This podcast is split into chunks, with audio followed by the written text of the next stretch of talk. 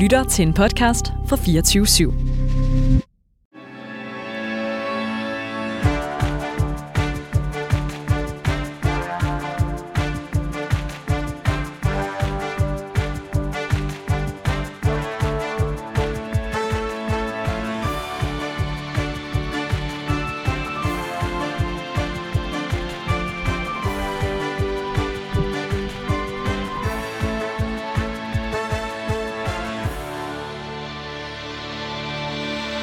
Velkommen til Danmarks mest ærlige debatprogram, Politik på en onsdag.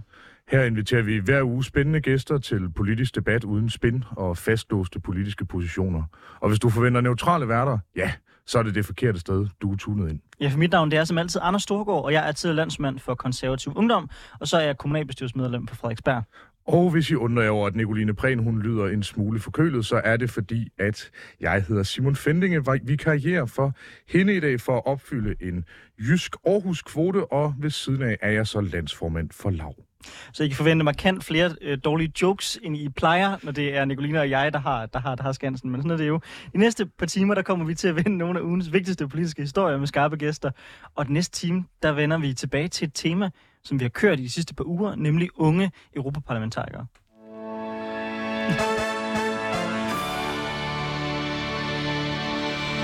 Ja, for søndag den 9. juni i 2024 skal vi til stemmeurnerne i Danmark. Vi skal nemlig vælge, hvilke danskere, der, der skal repræsentere os som medlemmer af Europaparlamentet. Valgkampen er nærmest allerede i gang. I hvert fald er der allerede debatter i gang, både rundt om i landet og måske særligt på de sociale medier. Og ved det her Europaparlaments valg er der noget, vi har lagt mærke til her på kanalen. Der er virkelig mange unge kandidater. Og derfor har vi i Politik på onsdag besluttet os for, at vi frem mod valget gerne vil møde en ung kandidat fra hvert parti. Og det er altså det, vi skal bruge den næste time på. Ja, vi har nemlig fået besøg af dig, Karoline Lindgaard. Øh, du stiller op til Europaparlamentet for Alternativet. Øh, vi har glædet os rigtig meget til at have dig med her i programmet, til at lære dig bedre at kende, både politisk og personligt. Og det håber vi også, at lytterne de har. Øhm, I hvert fald så håber vi på at give et indblik i, hvordan det er at være ung kandidat, der håber på at komme til Bruxelles, og hvad de forskellige partier de går til valg på.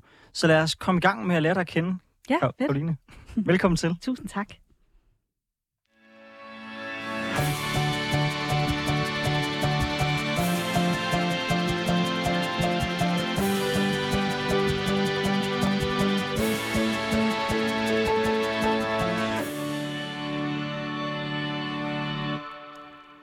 Lytter til Politik på en onsdag, hvor der, selvom der er meget musik den her gang, i den her time skal lære en af de unge Europaparlamentskandidater at kende. På din Instagram der beskriver du dig selv med følgende. Du er 22 år, statskundskabsstuderende på Københavns Universitet, unge spidskandidat og nummer to på listen til Europaparlamentet for Alternativet og Alternativets unge. Det er korrekt. Det er frem, der er virkelig altså researchet helt til absolut bunds. I den første del af programmet, så vil vi jo gerne lære dig lidt bedre at kende sådan, som, som menneske, sådan rent personligt. Ja. Og så senere, så går vi over til det politiske.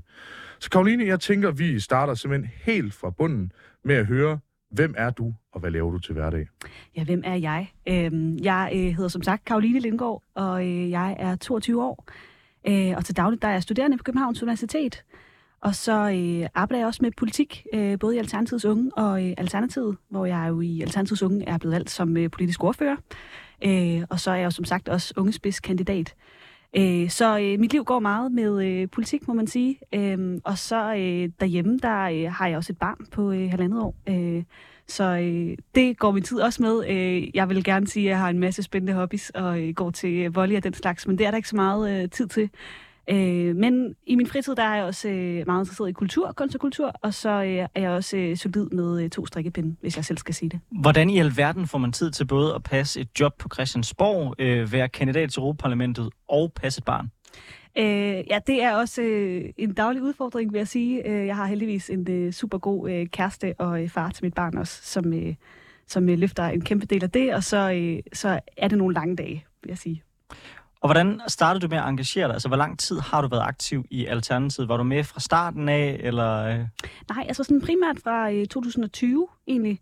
Øh, jeg har været politisk øh, engageret, øh, så længe jeg kan huske egentlig, og har en baggrund sådan, i klimabevægelsen som klimaaktivist, øh, blandt andet i Fridays for Future, hvor jeg har arrangeret øh, klimastrækker og, øh, og debatteret meget omkring det. Og så, øh, så tror jeg bare, at sådan, med tiden så gik det op for mig, at, øh, at sådan, politik og... Øh, øh, og det er sådan mere formelle partistruktur. Øh, man kan sige meget, meget om det, men det er også bare der, der bliver besluttet rigtig mange ting. Og, øh, og jeg synes, den der øh, synergi mellem at, øh, at have en baggrund i det aktivistiske, og så gå mere ind i det politiske, øh, kan rigtig meget. Så efter at have haft som minimum 20% fravær i, øh, i gymnasiet, hvad, hvad er det så, der sådan påvirker dig til? Hvad, hvad er, kan du lave den nedslag i virkeligheden i? Hvad er det, der får dig til at gå ind i politik?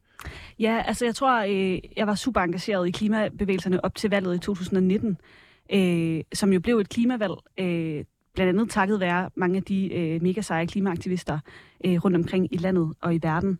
Øh, og så kom der en socialdemokratisk regering, som i mine øjne ikke løftede øh, klimapolitikken tilstrækkeligt, øh, på trods af, at de var baseret på et, øh, et rødgrønt flertal.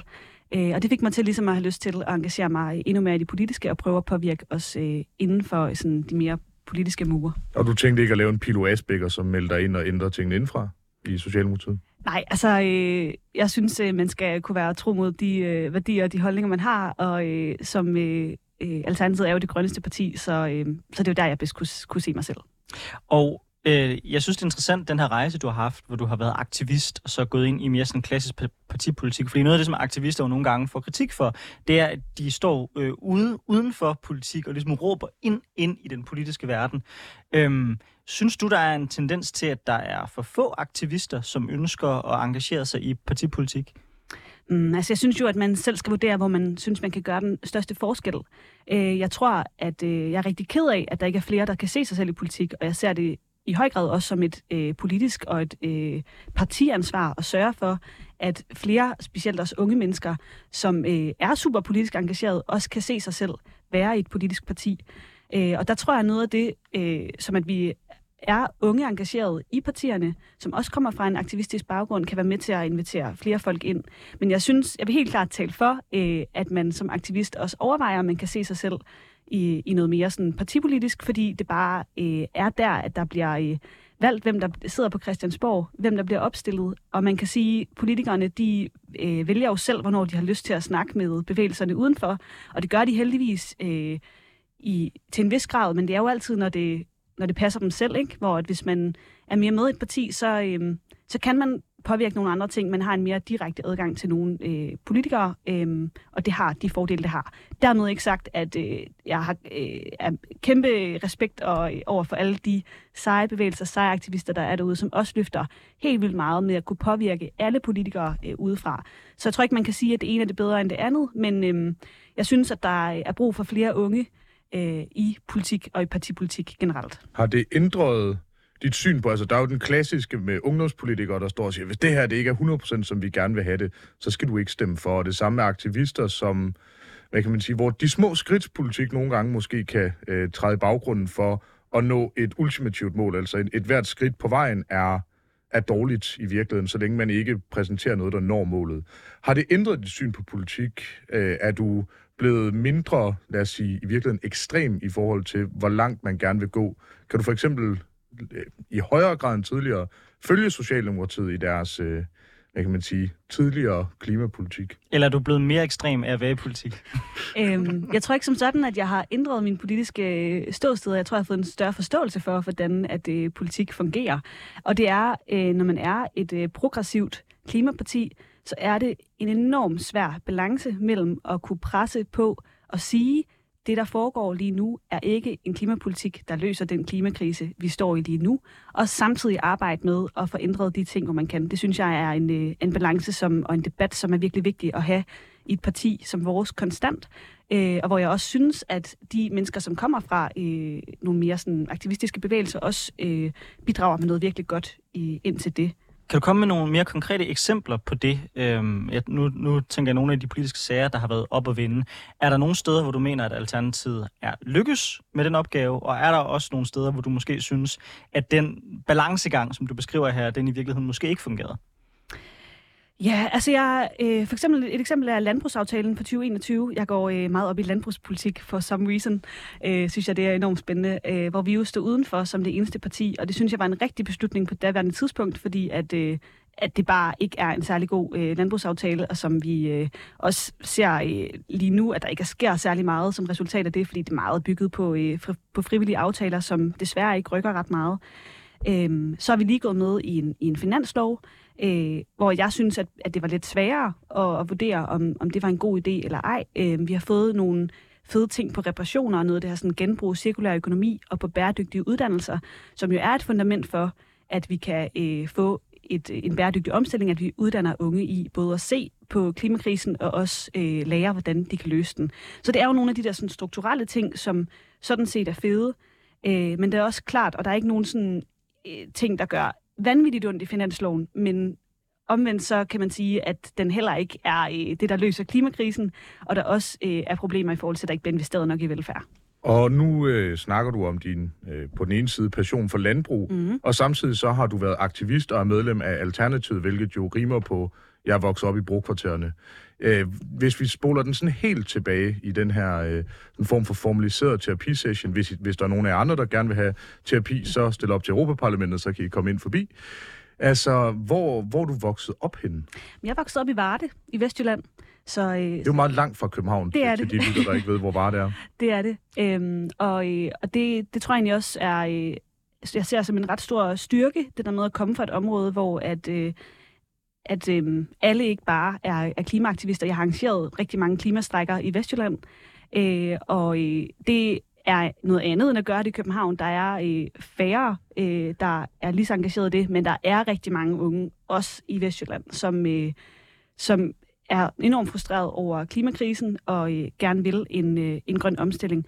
Og så, er, øh, så ser jeg heller ikke øh, sådan i forhold til den her modsætning mellem land og by, nu snakker vi lige landbrug, altså øh, jeg, jeg tror egentlig på, at den grønne omstilling er enormt god for landbruget, og egentlig også for de landdistrikter, øh, at vi får en, en anden måde at producere på, hvor også flere, og også især unge, kan se sig selv i det, og har lyst til at bo på landet. Men, men er det ikke grundlæggende svært, øh, nu, nu, nu siger du, det er godt for landdistrikterne, altså ender du ikke med at presse mere eller mindre alle mennesker, der bor vest for Valby Bakke, over i armene på Inger Støjberg, hvis du kommer og forklarer dem, jo jo, men det her det er jo også godt for jer, taget i betragtning, at der er jo nogle mennesker, som eksempelvis vil få svært ved at, at bedrive landbrug. Altså er, er der ikke en problemstilling i, at de mennesker, som du voksede op med, måske er de mennesker, der i hvert fald på kort sigt taber allermest på det her? Øh, jeg synes ikke, at de på kort sigt skal tabe allermest i det her. Landbruget er jo en af de mest subsidierede erhverv. Vi giver enormt mange penge til landbruget. Og lige nu, der får vi bare ikke nok øh, klima, miljø, øh, natur for pengene.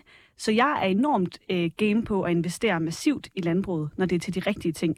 Så jeg synes, vi skal lægge en høj CO2-afgift, sådan så at vi kan øh, få skabe incitamenter til at, at omstille sig, men vi skal også give rigtig meget støtte, så vi ikke presser landmændene, der i forvejen er presset af stor gæld øh, og rigtig mange udfordringer. Vi skal hjælpe dem med at omstille sig, så vi får et omstillet landbrug og ikke bare øh, lukker landbruget. Og når du så er hjemme i Varde, og du siger det, hvordan bliver du så taget imod? Jeg oplever egentlig, at der øh, er mange, når man, når man snakker omkring landbrug, som øh, og fortæller om Alternativets politik, og netop det her med, hvor meget vi ønsker også at investere i, i de bæredygtige tiltag, der egentlig får lidt en, en ro i maven, fordi der jo netop eksisterer lidt det her narrativ omkring, at enten så skal man bare fortsætte på den måde, det kører lige nu, eller også så kan vi ikke have en fødevareproduktion i Danmark. Og det er jo ikke sådan, det er. Øh, vi kan sagtens have en meget grønnere fødevareproduktion. Så jeg tror egentlig, at øh, dialogen er øh, rigtig vigtig, også når jeg er hjemme i Varde. Men jeres politik er vel stadigvæk, at der skal være markant mindre af det danske areal, der bliver brugt til at lave landbrug. Ja, det er klart. Men og, vi skal og, også... og det tænker jeg vel alligevel måske frembringer i hvert fald nogle reaktioner. Det er jo fair nok, at du siger, at der også er mange, der også godt kan forstå det, når I også sætter fokus på det her med, at der skal investeres i at gøre landbruget grønnere. Men jeg tænker alligevel, der må være nogen i Varde, som måske ikke sådan omfavner det budskab så meget. Måske særligt fra landbruget. Ja, det er klart. Altså, der er jo, der er jo, det er jo altid sådan lidt ubehageligt, det der med, at der skal ske nogle store nye ting. Det er det, ikke? Og det har jeg, har jeg fuld forståelse for. Men det ændrer ikke på, at det er øh, helt vildt nødvendigt, at vi gør det. Øhm, ja. Men, men hvis man kigger, øh, altså kigger på det, I vil, I vil med den ene hånd øh, tage penge fra dem. Jeg er jo øvrigt enig i det med, med høj ensartet CO2-afgift, bare lige for god ordens skyld. I vil, I vil tage penge fra landbruget, så vil, så vil I give nogle penge tilbage. Mm-hmm. Under nogle forudsætninger, eller bare... Ja, øh... altså, øh, vi skal støtte det landbrug, som vi gerne vil have. Og det er det mere plantebaserede landbrug, det mere økologiske landbrug og det mere regenerative landbrug. Og, og så vender jeg jo så lidt tilbage til, at der er rigtig mange landmænd. Altså, der er ikke så super mange planter i hvert fald på de landbrug, jeg har set øh, for, for mange vedkommende. Altså, hvis du har en stor svinebedrift, kommer du ikke til at tabe på det her? Øh, du kommer i hvert fald til at producere anderledes. Øh, det betyder ikke at nødvendigvis, at man kommer til at tabe, fordi noget af det, vi jo også gerne vil, det er jo, at vi skal betale Men hvis du mere. har købt fordi... 1000 eller 2000 eller 5000 avlsvin, så, så alt andet lige, så kommer du vel til at tabe på dem, medmindre staten aktivt går ind og køber dem af landmændene. Ja, altså vi vil jo gå også ind for en jordbrugsfond, hvor at staten opkøber nogle af de landbrug, som, øh, som øh, gerne vil lukke. Der er også helt vildt mange landmænd, der, der er en rigtig høj gennemsnitsalder på landbrug. Øh, og de her generationsskifte er enormt svære. Det er helt vildt svært for unge landmænd at komme ind øh, og blive landmænd. Øhm, så vi, vi er også øh, indstillet på, at staten også skal være med til at opkøbe noget af det her jord, og enten øh, lege det ud, eller sælge det videre i små, mindre stykker til øh, nye landmænd. Okay, så I vil gerne have øh, mindre landbrug. Mhm. Øh, vil I have færre landbrug? Det skal i hvert fald fylde mindre. Øh, grunden til, at øh, landbruget i dag fylder 60 procent af vores areal, er jo fordi, vi har en enormt stor øh, animalisk produktion. Øh, 80 procent af vores øh, arealer går til den, at producere foder til, til dyr. Og øhm, man kan producere mange, mange, mange flere, øh, meget, meget mere, mere med til mange flere mennesker ved at producere planter, i stedet for at producere foder til dyr. Og det fede ved det er jo, at så kan vi få plads til at øh, have meget mere natur. Øhm, Men, men så kommer det jo også til at betyde, at der kommer til at være markant færre, der kommer til at være aktive, og som kommer til at, at være øh, inden for det erhverv, der er landbrug. Altså hvis der, hvis der, jo, altså hvis der er færre arealer til landbrug, og vi omlægger det til at være plantebaseret, der er en lavere rentabilitet på det plante, plantebaserede. Det er derfor, folk har lagt sig om til i høj grad at producere til dyrehold. Så vil det vel alt andet lige betyde, at der i hvert fald er færre mennesker i Danmark, der skal lave landbrug nej, altså der er jo, det er jo netop med den udvikling, der har været, at der er kommet færre og færre mennesker i landbruget. Ja, Øh, der Og den lukker- udvikling vil jo så accelerere. Nej, det vil jeg ikke nødvendigvis sige, fordi... Altså, jeg synes, det er fint, vil jeg bare lige starte med, starte med at sige. Det er på ingen måde... Jeg er heller ikke vokset op på en det er, gård. det er jeg på, ingen ikke, måde, øh, på ingen måde en modstand Nej, men- mod det. Jeg siger bare, jeg synes, det er vigtigt også at være ærlig om, at hvis man omstiller mm. en større del af landbruget til at være plante, plantebaseret, så er der selvfølgelig brug for at producere mindre mad, og rentabiliteten på det, du laver, vil også være lavere, ergo vil der være færre mennesker, der vil være beskæftiget inden for landbruget. Det ville være reaktionen. Ja, både og. Fordi man kan sige, noget af det, som også er en problemstilling i landbruget i dag, er, at den måde, vi dyrker på, udpiner vores jord. Der er nogle ret vilde tal fra FN, der viser, eller der tyder på, at muligvis om 60 år kan vi ikke længere dyrke jorden, hvis vi fortsætter med at gøre det på den måde, vi gør i dag, fordi vi udpiner den. Og noget af det, vi skal gøre, det er, at vi skal invitere naturen mere ind. Vi skal faktisk gøre mindre. Vi skal bruge færre maskiner, færre pesticider. Og det betyder jo, at der alt andet lige også skal nogle flere øh, hænder til, for at kunne øh, drive plan, lave øh, regenerativ plantebrug. Og nu, nu snakker du om, at, øh, at, at folk egentlig er ret lydhøre over for, for de her tanker i Varde. Øh, nu har jeg tjekket Jeg vil, ikke- jeg vil ikke tage hele Varde til indtægt for, øh, for det. de mennesker, du har snakket med i Varde. Altså, hvis man kigger på øh, folketingsvalget i Vardekredsen, så fik Alternativet 1%, Enhedslisten fik 1,5% og Radikale Venstre 1,5%. Mm. Øh, Frie Grønne øh, fik øh, imponerende 0,1% i, i alt 40 stemmer. Til sammenligning, der får Socialdemokratiet 24%, så får Venstre 23% og Danmarksdemokraterne 14%. Altså, er, er, det, er det ikke et ret klart tegn på, at folk måske ikke, i hvert fald der, hvor du er vokset op, er sådan super klar på, øh, på CO2-afgift på landbruget og andre spændende grønne tiltag? Jo, helt klart, og det kan jeg også godt forstå, fordi at der er et enormt stort pres på landmændene. Øh, der er enormt meget gæld. Øh, det jeg mener er, at når man snakker med folk og forklarer ens politik, og at man ikke har nogen intention om at øh, lukke, men omstille, så, det, så kan det sagtens være, at de ikke synes, at det er verdens bedste idé. Men det er det, jeg synes, der skal til for klimakrisen. Øh, og øh, jeg tror også, at når vi først starter den proces, og viser, at det godt kan lade sig gøre, og øh, producere på en mere bæredygtig måde. Det betyder ikke, at tingene bliver præcis som de er i dag. Der er nogle landmænd, eller alle landmænd skal øh, producere anderledes, og det er selvfølgelig ikke nemt. Det er en kæmpe stor udfordring. Men det bliver vel også et problem. Nu nævner du selv deres gæld. Altså, Mhm. svarer det ikke lidt til at fyre en person, der lige har taget et kviklån? Altså, grundlæggende så er der jo nogle landmænd, der er presset i forvejen. Det, hvis man øh, køber Anders' i øvrigt meget rigtige øh, analyse fra tidligere, vil jo gøre, at der er rigtig mange landmænd, og det er altså ikke kun i Vardekredsen, det er, det er faktisk rigtig mange steder i Danmark, som grundlæggende ikke kommer til at kunne lave det, de laver i dag. Jamen, det er jo pr- præcis pointen. De skal ikke lave det, de laver i dag, fordi det er ikke inden for klodens spærreevne. Og det er meget grinende, du siger det med, med kviklån, fordi i min optik, så er det jo netop det, vi gør lige nu i verden. Vi laver vækst, som er baseret på kviklån i jordens ressourcer. Det kan ikke blive ved på den måde, det gør i dag. Men du anerkender, bruger- at der er folk, der kommer til at tabe på det her? Der er i hvert fald folk, der kommer til ikke at lave det, de gør i dag. Og der vil være færre folk, der kommer til at lave landbrug. Øh, ikke nødvendigvis. Vil der være nogle landmænd, som laver landbrug i dag, det kunne eksempelvis være grisehold, øh, eller for den sags skyld har større kyllingefarm, som ikke kommer til at kunne lave det, de laver i dag? Ja. Altså, som simpelthen ikke kommer til at kunne være landmænd, fordi hvordan du altså, grundlæggende forvalter øh, grise og, og køer, og for den sags skyld høns, er jo fundamentalt anderledes fra, hvordan du dyrker eksempelvis planter. Nå ja, altså... U- uden, at, uden at være landmand, vil jeg gerne lige øh, deklarere. Og det er jo en af grundene til, at vi skulle have startet på det her langt, langt tidligere, i forhold til det, jeg lige snakkede om før, i forhold til bæredygtige uddannelser, er det jo også en kæmpe fejl, at vi ikke uddanner vores landmænd, ny, unge nye landmænd til at øh, producere på en mere bæredygtig måde. Det kræver en kæmpe stor omskoling af de landmænd, der er nu. Det anerkender jeg fuldt ud. Okay, så der, der er en regning. Vi skal bare lige have fundet ud af, hvem det er, der, der kommer til at betale den. Øh, altså, øh, ja, det, det, det er jo selvfølgelig, når man laver en omstilling. Det er jo i alle de omstillingstiltag, vi har. Øh, noget af det, vi har peget på i forhold til at finde øh, pengene, vi, for eksempel de her 100 milliarder til en jordbrugsfond, som vi foreslår, det er jo blandt andet fra øh, nogle af de 50 milliarder, man bruger til at, øh, at bygge motorveje. Ja, okay, så, så der, altså folk, folk skal ikke kunne, kunne komme på arbejde, men når de kommer på arbejde, skal det være mega mange planter. Øh, altså, men, men jeg synes, det er lidt forkert at sige, at man ikke kan komme på arbejde, hvis ikke der er en motorvej. Det synes jeg er stramt lidt. Det er, det, det er et krav, jeg grundlæggende har til alle mine arbejdspladser. Det er også derfor, jeg kun har arbejdet på Monark og McDonald's. Jeg synes i hvert fald, det er lidt vildt, Simon, at fremstille som om, at der grundlæggende er to veje i verden. Kan gå planter eller asfalt. That's the only way. Det er i øvrigt også titlen på mit næste album. Æh, når, når, nu, nu vi så har været ved det, i øvrigt en spændende tanke med, øh, med, med motorvejene. Øh, jeg kan selvfølgelig sige, det er, det er jo så en generel investering, og ikke noget, der nødvendigvis er fortløbende. Øh, så derfor lidt to øh, forskellige ting. Men hvis vi tager den endnu længere tilbage, helt ned i kaninhullet, altså før du begynder at blive aktivist, Mm. hvad er det for et hjem, du vokser op i i Varde? Jamen, øh, jeg voksede op med to forældre, der øh, øh, er lærere. Øhm, og jeg har brugt hele min barndom på at øh, spille teater og lave øh, kunst og kultur på alle mulige måder. Øhm, og så i mine øh, teenageår, der begyndte jeg at lave sådan mere politisk øh, teater og interessere mig meget for det. Øh, og Hvad, så- er politisk teater for, for de af os, der måske ikke er så kunstfærdige og det, det er jo øh, teater og kunst i det hele taget, der sætter fokus på nogle af de problemer, som øh, er vigtige i vores samfund. Øh, blandt andet lavede jeg i, øh, i min gymnasietid en forestilling omkring øh, præstationskultur. Ja, Mhm. okay. Så, så, så du skrev simpelthen også dine egne stykker? Og... Ja, altså sammen med min øh, teatergruppe. Ja, jeg gik på en teateruddannelse. Og hvornår gik det så op for dig, at klimakrisen var den vigtige mærkesag for dig? Altså, hvornår sprang du virkelig også, også ud som aktivist?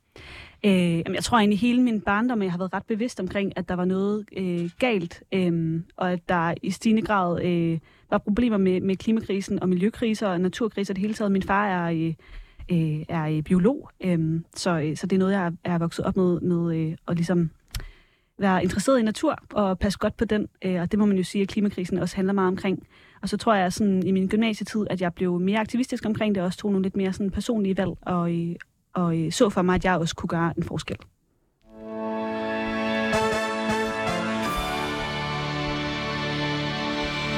Du lytter til Politik på en onsdag med Anders Storgård og Simon Fendinge, hvor vi er godt i gang med at lære en af de unge kandidater til Europaparlamentet at kende. Vi har nemlig besøg af Karoline Lindgaard fra Alternativet. Ja, og nu har vi været inde omkring nogle af de mere personlige ting, det der hedder soft talk, der har gjort, at du, Karoline, er endt med at være politisk engageret. Jeg ved ikke, snakker vi ikke meget om landbrug? Jeg ved ikke, om det er så... Øh... Det er, Så det meget er, mig. det er også meget, det er, det er jo fordi, du ikke ved, hvad der skal ske nu. Okay. Øh, Og så handler det vel om primært, at du ikke grundlæggende kan sætte du og jeg til at snakke soft talk, uden det på en eller anden måde kommer til at handle om politik. Men altså okay, vi, vi forsøgte, vi Ja, ja. forsøgte at gøre det personligt. Det er et mirakel, at vi to er i faste parforhold. Men nu vil vi jo gerne bevæge os lidt mere over imod det politiske, som vi jo sådan set er 20 startet lidt på. Ja, spændende. Karoline, hvornår får du efter teater og aktivisme ideen om at stille op til Europaparlamentet? Hvornår kommer den første gang? Øhm, jeg har jo faktisk været, tror jeg, på barsel, mens at, øh, at jeg begyndte at tænke lidt på det, i at øh, og også have lyst til at Du være... kiggede på barnet og tænkte, det her barn skal vokse op i Bruxelles. Øh, nej, altså ikke nødvendigvis lige på den måde, men jeg tror, at øh, det at blive gravid øh, og øh, blive mor, og også være, være ung mor, øh, tydeliggjorde nogle problemstillinger omkring for eksempel ligestilling, som jo også er noget, der øh, optager mig sindssygt meget, øh, og øh, ungdommen i det hele taget, øh, som fik, gjorde mig endnu mere motiveret til at gøre en forskel, også ved at stille op. Øhm, og kigge på mit, på mit barn og sige sådan, det er sgu ikke nødvendigvis verdens fedeste verden, du kommer til at vok, øh, øh, vokse op i, hvis ikke vi gør en, en forskel. Både for klimaet, men også i forhold til ligestilling, øh, hvor det jo ikke er mit barn, og måske faktisk ikke engang mine børnebørn, der kommer til at opleve øh, ligestilling i Danmark, hvis vi laver fremskrivninger på, hvordan det går i dag. Og det synes jeg skulle er rimelig scary, og vi gerne gøre en forskel for. Og den forandring, hvorfor lige Europaparlamentet og ikke i Folketinget? Øh, fordi mange af de emner, du nævner her, dem kunne man jo vel lige så godt kæmpe for i det danske folketing. Helt sikkert. Øhm, og jeg ser også, at der er en øh, god synergi mellem både øh, det sådan europæiske, internationale i virkeligheden, det europæiske, øh, det nationale og også det kommunale i forhold til mange af de sager, der optager mig. Klimakrisen er jo øh, kæmpestor og noget, vi ikke kan løse øh, alene, men der er ting, der skal løses både på europæisk niveau, hvor vi laver kæmpestore investeringer, øh, på nationalt niveau, øh, hvor vi øh, sætter, bestemmer, hvordan Danmark skal håndtere klimakrisen, og også på øh, lokalt niveau, øh, hvor det jo også handler om de helt små ting i borgernes hverdag. Øhm, og så må man jo også sige i forhold til ligestilling blandt andet, at EU virkelig de sidste par år har steppet op i forhold til at øh, gøre nogle tiltag, og på nogle punkter er øh, frontløber i forhold til, forhold til Danmark. Så øh, det synes jeg også er... Øh, Hvilke områder er det, hvis jeg kan få det til at være lidt mere øh, konkret på det? Det er vel barsel, ja, tænker For eksempel i forhold til barsel. Jamen, det kunne godt være, der var til... andet, fordi øremærket barsel har jeg hørt lidt om. Og også i forhold til øh, øh, kvoter i bestyrelser, hvor, som EU også har måltal for. Øh, og også i forhold til løn øh, gennemsigtighed, som er også noget af det, der kan imødekomme det her store løngab, som vi ser. Og hvis vi lige zoomer lidt ind på de eksempler her, mm. altså man kan jo godt være tilhænger af dem, og så mene, at de burde vedtages på et nationalt niveau. Mm. Hvorfor synes du, det er vigtigt, at vi har EU til at, til at indføre tingene? Nu nævnte du nogle ting, der kunne være positive, men principielt set kunne Europaparlamentet jo også tage nogle valg, der gik i den modsatte retning. At man i EU sagde, at I skal have mindre adgang til barsel. Øh, vi skal have strammere lovgivning for abort. Et eller andet. Der kunne mm. være mange tiltag, man kunne forestille sig, der kunne hive i den modsatte retning. Så hvorfor er det vigtigt, at beslutninger som eksempelvis barsel, de bliver foretaget på det europæiske niveau? Jamen, det er jo fordi, at jeg ikke kun går op i øh, ligestilling i Danmark, jeg går også op i ligestilling øh, i Europa i det hele taget. Og jeg tror, at øh, med nogle af de bevægelser, vi ser øh, rundt omkring i Europa, så er det blevet endnu mere vigtigt, at vi sikrer øh, kvinders rettigheder. Nu nævner du for eksempel abort, Anders, øh, som jeg også synes er enormt vigtigt og så uhyggeligt, hvad vi ser lige nu. Mm. Øh, det er virkelig noget, der også ligger mig personligt meget på sinde. De kvinder, som... Øh, som bliver gravid og ikke ønsker at gennemføre en graviditet, hvor vanvittigt det er, at øh, de ikke kan det nogle steder i Europa. Øh, så noget af det, som også betyder meget for mig, er, at vi, øh, vi sikrer abortrettigheder, blandt andet i, øh, i EU's øh, charter om grundlæggende menneskerettigheder, for jeg mener, at det er en grundlæggende øh, menneskerettighed at have ret til at bestemme over sin egen krop. Men, og, og nu siger du så, at, det er, at du ser nogle, øh, nogle kvantespring fra EU. Mm. Nu, hvis vi kigger sådan ud i verden, altså øh, vi ser både Ungarn og Polen som være nogle relativt regressive lande. Jeg ved godt, Donald Tusk lige har vundet. Øh, vi ser Geert Wilders, der lige har, har vundet øh, mm. i Holland. Mm. Er du ikke nervøs for, at hvis man lærer Europaparlamentet bestemme det, hvis vi bare fremskriver den her udvikling, at det også rigtig hurtigt kan gå, rigt, altså, kan gå rigtig meget den anden vej? Altså at det kan godt være, at man er glad for den europæiske udvikling nu, men er udfordringen ikke, hvis, hvis EU lige pludselig vender? Øh, jo, helt klart, og det er jo derfor, vi som Danmark også skal, skal stå rigtig stærkt på nogle af de her ting. Noget af det, som, som for Alternativet også er vigtigt, det er jo blandt andet, at de her Københavner-kriterier ikke bare skal være noget, som gælder under øh, optagelse. Det, det er Københavner-kriterier nogle kriterier, der, der øh, sikrer, at øh, landene har nogle øh, grundlæggende rettigheder for deres borgere øh, som jo er det, som er udfordret mange steder i Europa lige nu, det skal være noget, som man konstant skal leve op til. Og derfor så ser jeg også, at EU... Skal man kunne smide folk ud, hvis de ikke lever op til dem? Ja, det mener jeg. Synes du, Ungarn skal være medlem af EU? Øhm, jeg håber, at vi kan... Jeg tror på, at det er så stor en fordel at være med af EU, at hvis vi stiller strenge nok krav i forhold til, at man skal kunne leve op til nogle Synes du, kriterier. Ungarn, som Ungarn fungerer lige nu, skal være en del af EU? Nej, jeg synes, det er problematisk, at øh, vi har enkelte lande, der kan spænde ben for øh, udviklingen. Øh, jeg synes omvendt jo også, at det vil være rigtig ærgerligt, hvis Ungarn kom ud af EU, og at vi ser den her udvikling fortsætte for de, øh, den ungarske befolkning. Det, jeg synes, der er ret vildt ved den argumentation, øh, og som jeg i virkeligheden også oplever, ret mange på venstrefløjen øh, gør, det er, at EU og den, øh, de progressive valg, der bliver taget, bliver ligesom sammenviklet, så man ser EU som er det, der kan skabe den progressive fremgang. Men nu har både Simon og jeg forsøgt, øh, så nu vil jeg prøve at gøre det endnu, endnu mere mm. præcis. Hvis man har suverænitet som land, som Danmark, der på, mange punkter er et relativt progressivt land, så er man ligesom sikker på, uanset om udviklingen går i en mere reaktionær retning eller en mere progressiv retning, så har du det progressive samfund, du har i Danmark. Mm. Hvis du, som du siger, synes, det er fint, det beslutninger bliver taget på det europæiske niveau, godt nok fordi du mener, det er en vej til at sikre, at dine progressive holdninger kommer ud over hele Europa, risikerer du så ikke, at der hvis på et tidspunkt, der kommer et flertal, der er reaktionært, at det så går den modsatte vej? At Ungarn, øh, Italien, Spanien, hvor man har helt andre holdninger til abort og kvinderettigheder, de måske i virkeligheden begynder at presse Danmark til at ligne dem mere? Øh, det vil jeg da være enormt ked af, og så vil jeg da også synes, at vi skulle overveje, om det er noget, vi kan se os i i Danmark. Men jeg synes, at vi står over for nogle så store udfordringer i verden, blandt andet omkring klima, men også i forhold til menneskerettigheder, at vi er nødt til at samarbejde. Øh, og det ser jeg, at vi, vi kan stærkest i, i EU. Og jeg tror på, at øh, noget af det, som er vigtigt i forhold til at sikre, at det ikke netop går i en forkert retning, det er at sikre, at EU også har en, øh, en mere borgernær forankring. Og det er jo også noget af det, som jeg arbejder for, blandt andet i forhold til at sikre, at unge føler sig mere hørt og repræsenteret. Men, men er udfordringen ikke, at den her borgernære forankring, altså igen i Danmark, øh, hvor vi er relativt progressive, men en mere borgernær forankring i Italien, Spanien, Polen, Ungarn osv., gør jo ikke, altså befolkningen stemmer jo på de her mennesker af en årsag. Øh, altså, forstår jeg dig, forstår jeg dig rigtigt, når altså, du, du præsenterer, at vi skal være en del af EU, så længe EU er progressivt, og hvis det så begynder at gå den anden vej, så skal vi overveje vores medlemskab? Altså hvis det er, at vi begynder at blive presset til at have bortrettigheder i Danmark for eksempel, hvis vi forestiller os, at EU ikke længere sådan er grundlæggende demokratisk, men så det, vil det være... Okay, okay så, så, så jeg skal forstå dig rigtigt. Så, så du, du synes lige nu, hvor det går den progressive retning, så er det super fint, og så kan man godt presse det ned over nogen, som ikke mener det. Hvorimod hvis det går den anden retning, så skal vi bare tage vores gode tøj og gå. Er, er, er der ikke et grundlæggende sådan ideologisk hyggeleri i det? Ej, altså, øh, nu synes jeg, du fremstiller det lidt forkert, Simon. Altså, jeg tror på, at nogle af de årsager til, at der er den her EU-modstand i nogle af de her lande, som vi snakker om, er jo også fra øh, nogle befolkningsgrupper, som ikke synes, at øh, deres, øh, at de har fået nok ud af at være medlemskab af EU. Og derfor så optager sådan noget som ulighed mig jo også helt vildt. Og jeg tror på, at jo bedre borgerne har det i de enkelte lande, jo mere overskud har de også til at øh, sikre rettigheder for hinanden, og også kigge ud over øh, deres eget land og øh, bidrage til at løse for eksempel klimakrisen og nogle af de problemer, vi har i verden, som vi i fællesskab kan stå rigtig stærkt på i Europa. Men det er jo bare stadigvæk et faktum, at der er markant flere i de lande, der eksempelvis er skeptikere over for abort, eller ønsker strammere lovgivning på det område, så, så kan man sige, okay, de føler ikke, de har fået nok ud af det, men der, der flytter du der jo i virkeligheden fra at tale om det, det identitetspolitiske og det værdimæssige, til i stedet for at tale om om det økonomiske. Og vi kan også godt snakke om det økonomiske, mm. men det vi prøvede var egentlig at spørge ind til det identitetsmæssige. Mm.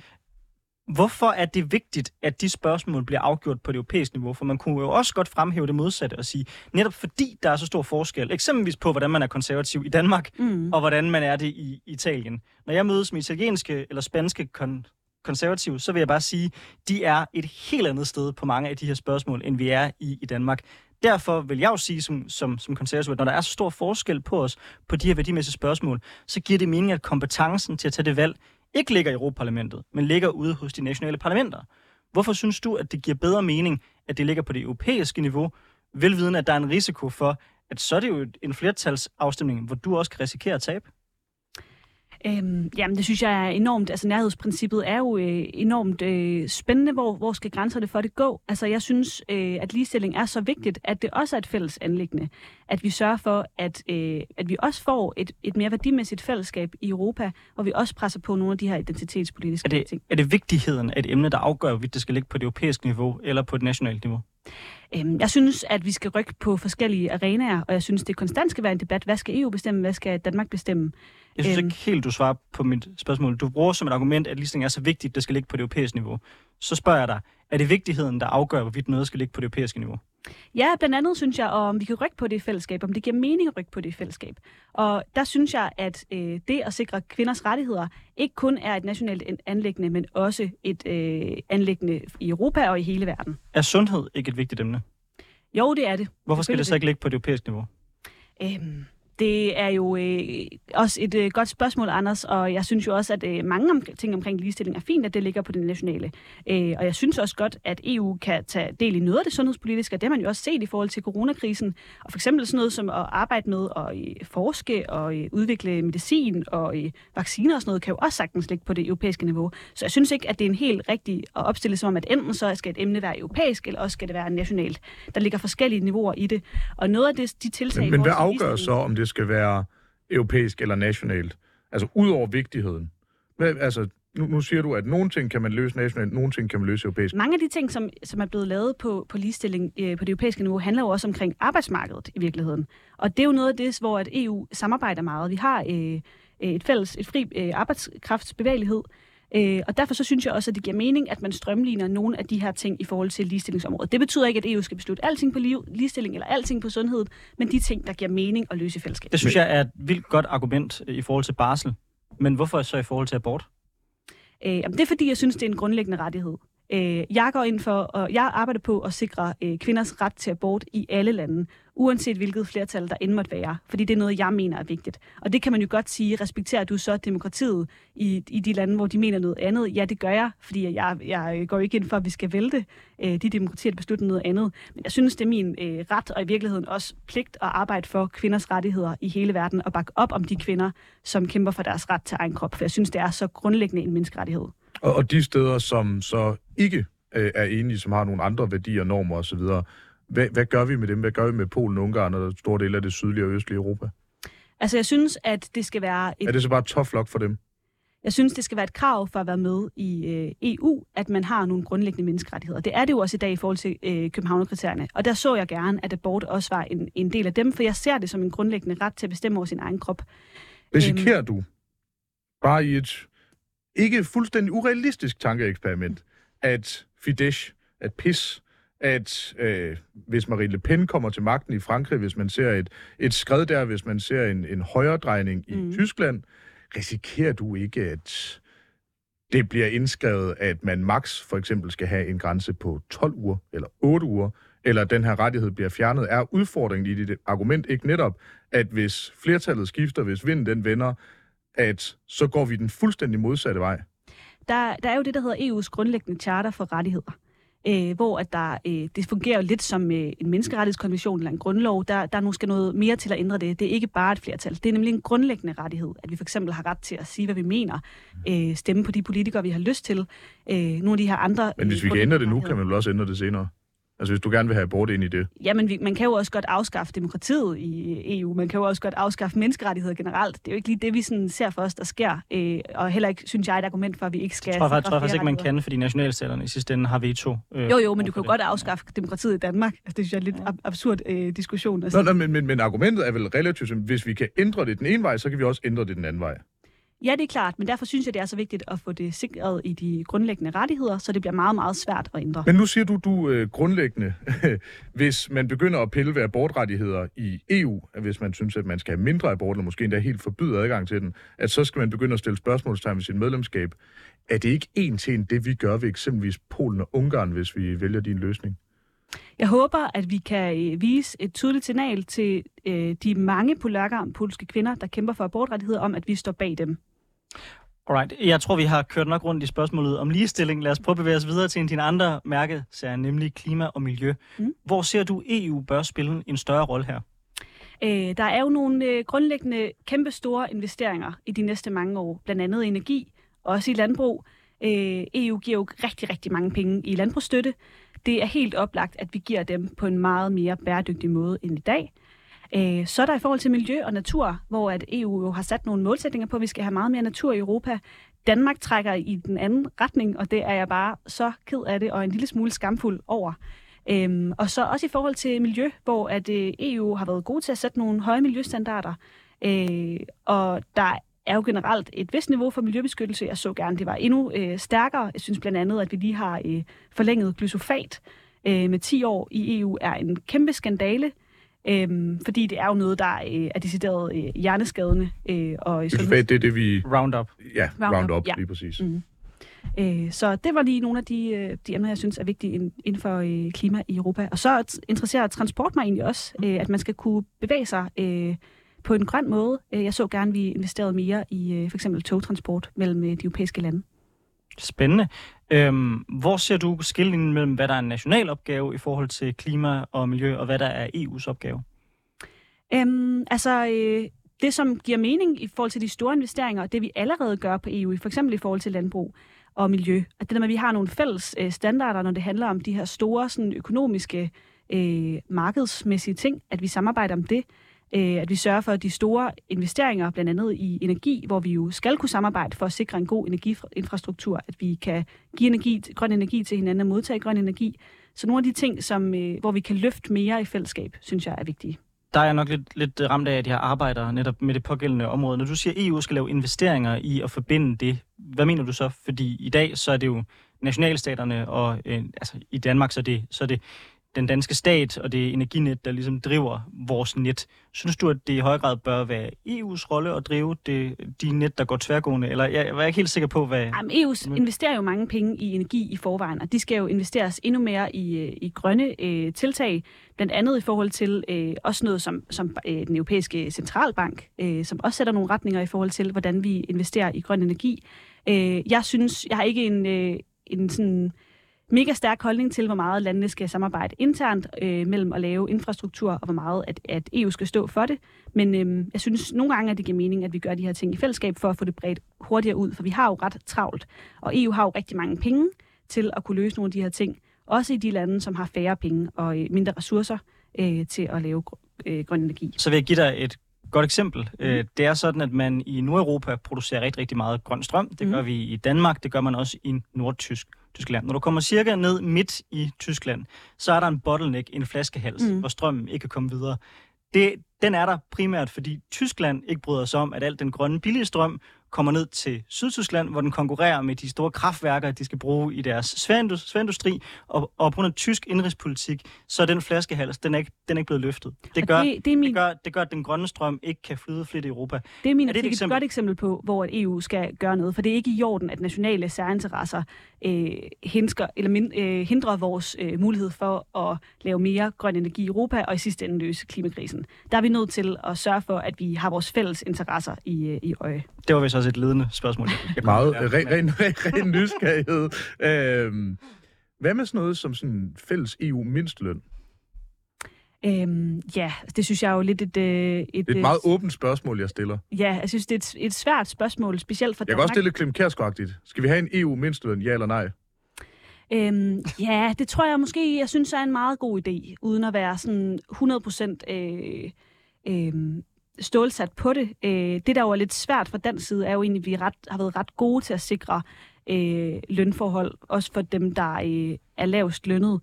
Øh, så jeg synes, det er vigtigt, at vi, når vi laver en mindsteløn i Europa, som jeg egentlig synes, vi skal have for at sikre øh, dem, der arbejder og tjener mindst, at vi så sørger for, at det ikke går ud over nogle af de lande, hvor man faktisk har været gode til at sikre... Øh... Så nationale særinteresser? Ej, jeg synes, øh, hvis, hvis det handler om, at vi skal lave en fælles... Man skal kigge på, hvad der egentlig er målet med at lave en, en mindsteløn i Europa, og det er jo at sikre øh, gode lønvilkår for dem, der øh, tjener mindst. Altså. Og hvis der er nogle lande, der lykkes med at gøre det på, øh, på nogle måder, så tænker jeg godt, at vi kan finde løsninger i EU, hvor vi øh, øh, kan sætte ind der, hvor der er behov for det, og samtidig også give plads i lovgivningen til, at, øh, at landene kan stå for det øh, noget af det selv. En af de store spørgsmål, der selvfølgelig kommer til at fylde i den kommende periode, afhængig af selvfølgelig, hvordan det går, øhm, det er krigen i Ukraine. Mm. Øhm, hvilken rolle mener du, EU bør spille der? Spiller EU en for lille rolle lige nu? Og har du nogle konkrete tiltag til noget, hvor du mener, at EU bør gøre mere for at hjælpe Ukraine, end de gør i dag? Jeg synes, at, at øh, EU egentlig har, øh, har gjort... Øh, okay meget. Altså, der er jo den udfordring med EU, at det nogle gange går lidt for langsomt, specielt i starten af krigen, men jeg synes, at, øh, at EU er kommet efter det. Jeg er bekymret for, at der er nogle lande, blandt andet Ungarn, som er ude at sige, at, øh, at de ikke længere vil, øh, vil bakke op om den her krig, øh, fordi at jeg, øh, jeg tror på, at vi er nødt til at, øh, at forsvare Ukraines øh, ret til at være en øh, selvstændig demokratisk nation. Hvis man er meget, meget, meget firkantet, så, så vil man sige, at EU har leveret penge, mens USA har leveret våben. Mm. Skal EU koordinere og sikre, at der bliver leveret flere våben til Ukraine? Det synes jeg er lidt en, øh, en svær balance. Øh, jeg synes på mange måder, det også giver mening at, øh, at give penge og støtte Ukraine i det, som de finder øh, bedst øh, at bruge pengene til. Det kan både være forsvar, men det kan også være at, øh, at øh, vedholde en økonomi, der fungerer, og sikre, at borgerne faktisk kan, kan leve liv, der øh, fungerer nogenlunde under så presset vilkår.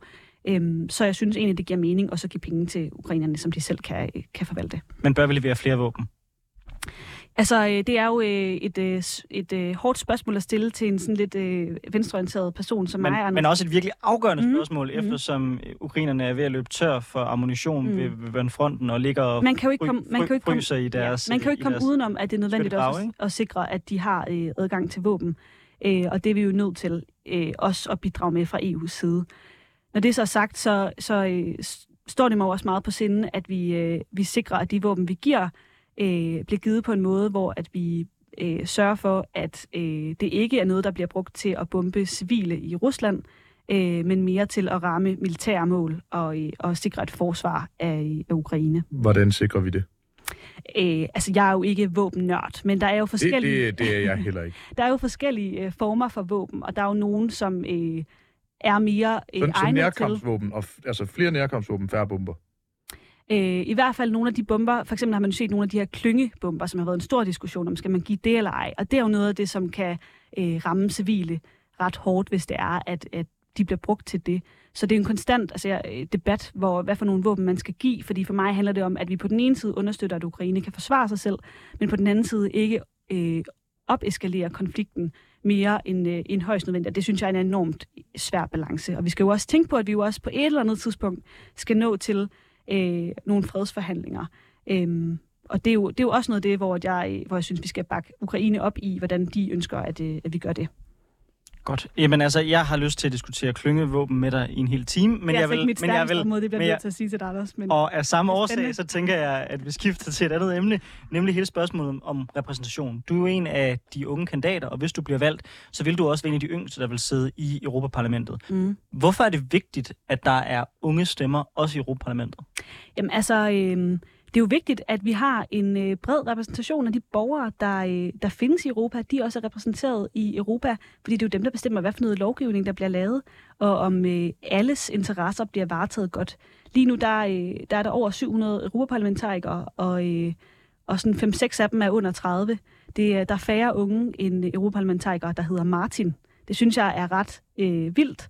Det er os, der skal leve længst på, den her, øh, på det her kontinent og på den her klode. Øh, og jeg synes egentlig, at det er rimeligt, at vi også er med til at, øh, at bestemme, hvad det er, der skal, skal ske i fremtiden. Og så ser man jo også, at øh, Eurobarometer har lavet nogle undersøgelser, som viser, at 50 procent af den europæiske ungdom ikke føler, at de har indflydelse på økonomiske og sociale forhold. Øh, og der tænker jeg, at noget af det, som er vigtigt, det er, at der også er nogle unge stemmer, som repræsenterer dem, som taler med dem, øh, og som de kan se sig selv i, for at vi sikrer en bedre øh, forankring af Europa, også i den unge generation. Men hvis nu skal være ærlig, handler en hel del af det ikke også om den måde, som, som Europaparlamentet foregår? Altså, jeg ser mig selv som værende rimelig meget en politisk nørd, har også besøgt Europaparlamentet mange gange, øh, og er sådan okay inde i de processer, der er der. Men de er jo dræbende kedelige. Det er jo helt vildt, hvor byråkratisk det system er. Det er jo lavet ud fra sådan en mærkelig blanding af belgisk, tysk og fransk byråkrati, men så har mismasket rundt, og så kørt rundt i en, en gryde, og siger man, haps, her har vi Europaparlamentet. Altså, hvad kan vi gøre for at gøre europæisk politik mere attraktivt for unge? Fordi jeg forstår sgu godt, at unge, der i forvejen måske har lidt svært ved at, ved at være up to date med dansk politik, synes, det bliver helt ugennemskueligt, når det rammer det europæiske niveau. Ja, altså, øh, der vil jeg jo sige, at øh, der, der tager vi unge kandidater jo en eller anden form for opgave på os i at øh, både øh, være en del af de her lidt kedelige processer, men også prøve at kommunikere dem ud til de unge på en måde, som er relevant for dem. Øh, og man kan jo sige, øh, de unge er jo generelt mere og mere engagerede og, og, for interesserede god i politik. hvad, hvad, hvad, hvad mener du med at kommunikere det ud på en måde? Der? Altså er det en TikTok-dans, eller er det at altså, gøre det nemt forståeligt, lave en grafik? Øh, TikTok kan jeg klart anbefale, det får man vildt mange stemmer på. Altså hvad, hvad, hvad er det at kommunikere det ud på, altså, på, på en forståelig måde? Jeg tror, det handler om at vælge emner og, øhm, og sager, som interesserer de unge. De unge er jo interesserede i politik, og ikke kun øh, dans og musik. Øhm, så selvom det selvfølgelig også kan være virkemidler, der kan være med til at, i 22 og spice det andet, op. men okay. at spice det op, så, øhm, så tror jeg på, at øh, og de, for eksempel sådan noget som klima og ligestilling er jo emner, der optager de unge helt vildt meget. Så det med at, at fortælle, at rigtig meget af det lovgivning, der, der sker, også sker i Europa, øh, synes jeg er en kæmpe opgave som kandidat, og egentlig også øh, som medier, skud ud til de danske medier. Fordi 60-80 procent af, øh, af vores lovgivning sker jo i EU, og det bliver jo ikke dækket tilstrækkeligt. Og det gør jo, at det er sværere som borger at følge med i, hvad der sker, men jo også at øh, stille sig kritisk og øh, sætte nogle krav til de politikere omkring, hvad det er, man egentlig gerne vil have, og involvere sig i de demokratiske processer, hvis man ikke øh, har lige så god mulighed for at, øh, at blive, få information omkring dem. Tror du, mange unge grundlæggende mener, at EU ikke kan løse de ting, de går op i? Øh, nej, det tror jeg ikke. Jeg synes egentlig, vi ser en ret god opbakning til EU fra, øh, fra mange unge. Øh, blandt andet fordi, at ungdommen jo også godt øh, ved, at øh, klimakrisen er ikke noget, man kan løse på national plan. Så derfor så tror jeg egentlig også, at de er ret interesserede i at, øh, at kunne løse det mere i fællesskab. Og så har jeg et, øh, skal vi kalde det et sidste emne, en ting, jeg er lidt nysgerrig på. Det er sådan EU i forhold til resten af verden, fordi det kan jo hurtigt blive sådan lidt noget kulturimperialisme. Øh, og jeg ved, at øh, altså jeg, jeg er selv super pro øh, et stærkt EU, og de skal ud i verden, og vestlige værdier, og fanden hans bombestok. Og jeg ved, Anders går rigtig meget op i Kina. Øh, eller ikke grine imens. Jeg griner ikke, det er dig, der står, øh, og Anders går rigtig meget op i Taiwan, eller som andre kalder det, Kina. Øh, jeg, jeg er lidt nysgerrig på, hvilken rolle du mener, EU skal spille i forhold til resten af verden. Altså, skal vi i EU gøre noget ekstra for at holde Rusland, for at holde Kina, for at holde det iranske præstestyre uden for større global indflydelse, end de har lige nu? Jeg synes, at det er rigtig vigtigt, at vi i Europa går forrest og ikke lukker os om os selv og ser os selv som verdens centrum, som vi har gjort i rigtig mange år. Øhm, det tror jeg er noget af det, der har gjort, at vi har mistet vores indflydelse i verden, at de værdier, som vi står på, ikke længere bliver udbredt i samme grad, at der er nogle andre, der, øh, der handler med verdens fattigste lande og har indflydelse der. Øh, vi giver jo Europa rigtig mange penge til for eksempel udvikling, men vi har også en meget lukket øh, for eksempel handelspolitik, som også holder, øh, holder nogle øh, af verdens fattigste lande ude. Og så sådan noget som for eksempel klimakrisen, nu har jeg sagt det mange gange, men, men der synes jeg virkelig, at vi skal gå forrest som nogle, en af de rigeste økonomier i, øh, i verden, øh, og vise, hvordan øh, man kan gøre det og hjælpe og understøtte, give rigtig meget udviklingsstøtte, målrettet grønne initiativer. Skal EU gøre mere ligesom eksempelvis Kina og øh, opføre og eje kritisk infrastruktur i tredje verdens land? Jeg synes, det der med at, øh, at eje er, øh, er lidt sådan øh, nykolonialistisk, og det er umiddelbart lidt kritisk overfor. Men jeg synes klart, at vi skal investere i det. Altså, hvis du bygger en havn til altså 20 milliarder, så er det vel fair nok, at man får et eller andet tilbage, eller hvad? Ja, jeg tror hellere, jeg synes, at man skal lave samarbejde med de lande, der... Øh, der en leasingaftale måske? Ja, det, det, det ved jeg sgu ikke lige, Simon. Altså, jeg tror, men, men du mener, man skal bygge kritisk infrastruktur i de her lande? Understøtte og, og øh, give penge til det. Ikke nødvendigvis være dem, der bygger, men understøtte landets øh, egne infrastrukturprojekter. Okay, så man, man giver dem pengene, og så håber man på, at de bygger en havn? Nej, man kan jo godt øh, hjælpe og, øh, og, øh, og give penge til nogle bestemte projekter. Hvordan er det anderledes? Jeg ser ikke for mig, at vi nødvendigvis skal eje infrastruktur øh, i alle mulige andre lande. Fair nok, i øvrigt. Øh, men hvordan er det, det, du fremhæver her, anderledes end det, vi i forvejen gør? Der er jo øhm. alle mulige udviklingsprogrammer fra EU, hvor man er engageret i for eksempel flere afrikanske lande med at hjælpe med at bygge infrastruktur osv. Mm. Jeg synes, der er en tendens til, at vi øh, den, den måde, vi gør det på, altid også lidt skal gavne os selv. Og det er jeg kritisk over for. At vi giver rigtig mange penge til udviklingsstøtte, men vi samtidig også er kritiske over for at samarbejde øh, med de her lande på mange måder. Og så er der jo det her med, at vi, øh, vi jo også er kritiske over for mange af de her lande, fordi der er nogle rettigheder, som ikke bliver fuldt øh, som jeg synes er enormt vigtigt, at vi også skubber på menneskerettigheder. Men der skal vi også kunne øh, feje for vores egen dør først og sikre, at vi faktisk har øh, lande i Europa, som også overholder menneskerettigheder, øh, for at vi kan øh, være mere troværdige ude i den store verden. Jeg, jeg, jeg tror så lige der, at altså, Uh, Ungarn er jeg ikke fan af, Polen er jeg ikke fan af, men der er altså et milevidt mellem dem og eksempelvis Uganda, som altså henretter homoseksuelle fra en kant af. Jeg, ja, det, det er jeg fuldstændig enig med dig i, Simon. Jeg, jeg, jeg synes måske, sammenligningen sy- synes jeg ikke holder. Men der er stadig noget i, at hvis du øh, ikke selv kan øh, stå fuldstændig på mål på de principper, som du forventer, at andre står op for, at så bliver det bare mere svært at overbevise nogle andre om, at det, du har gang i, er fedt. Karoline Lindgaard fra Alternativet, tusind tak, fordi du var med her ja, tusind tak, i, på en onsdag. Øh, og tak, fordi du øh, stod, stod til mål på, på alle de borgerlige spørgsmål fra Simon og jeg. Hvis man synes, det her det var interessant, så kan man høre øh, dette afsnit, men også mange andre gode afsnit, der er blevet lavet. Også i den her serie med unge europaparlamentarikere på de podcast-platforme, man typisk bruger.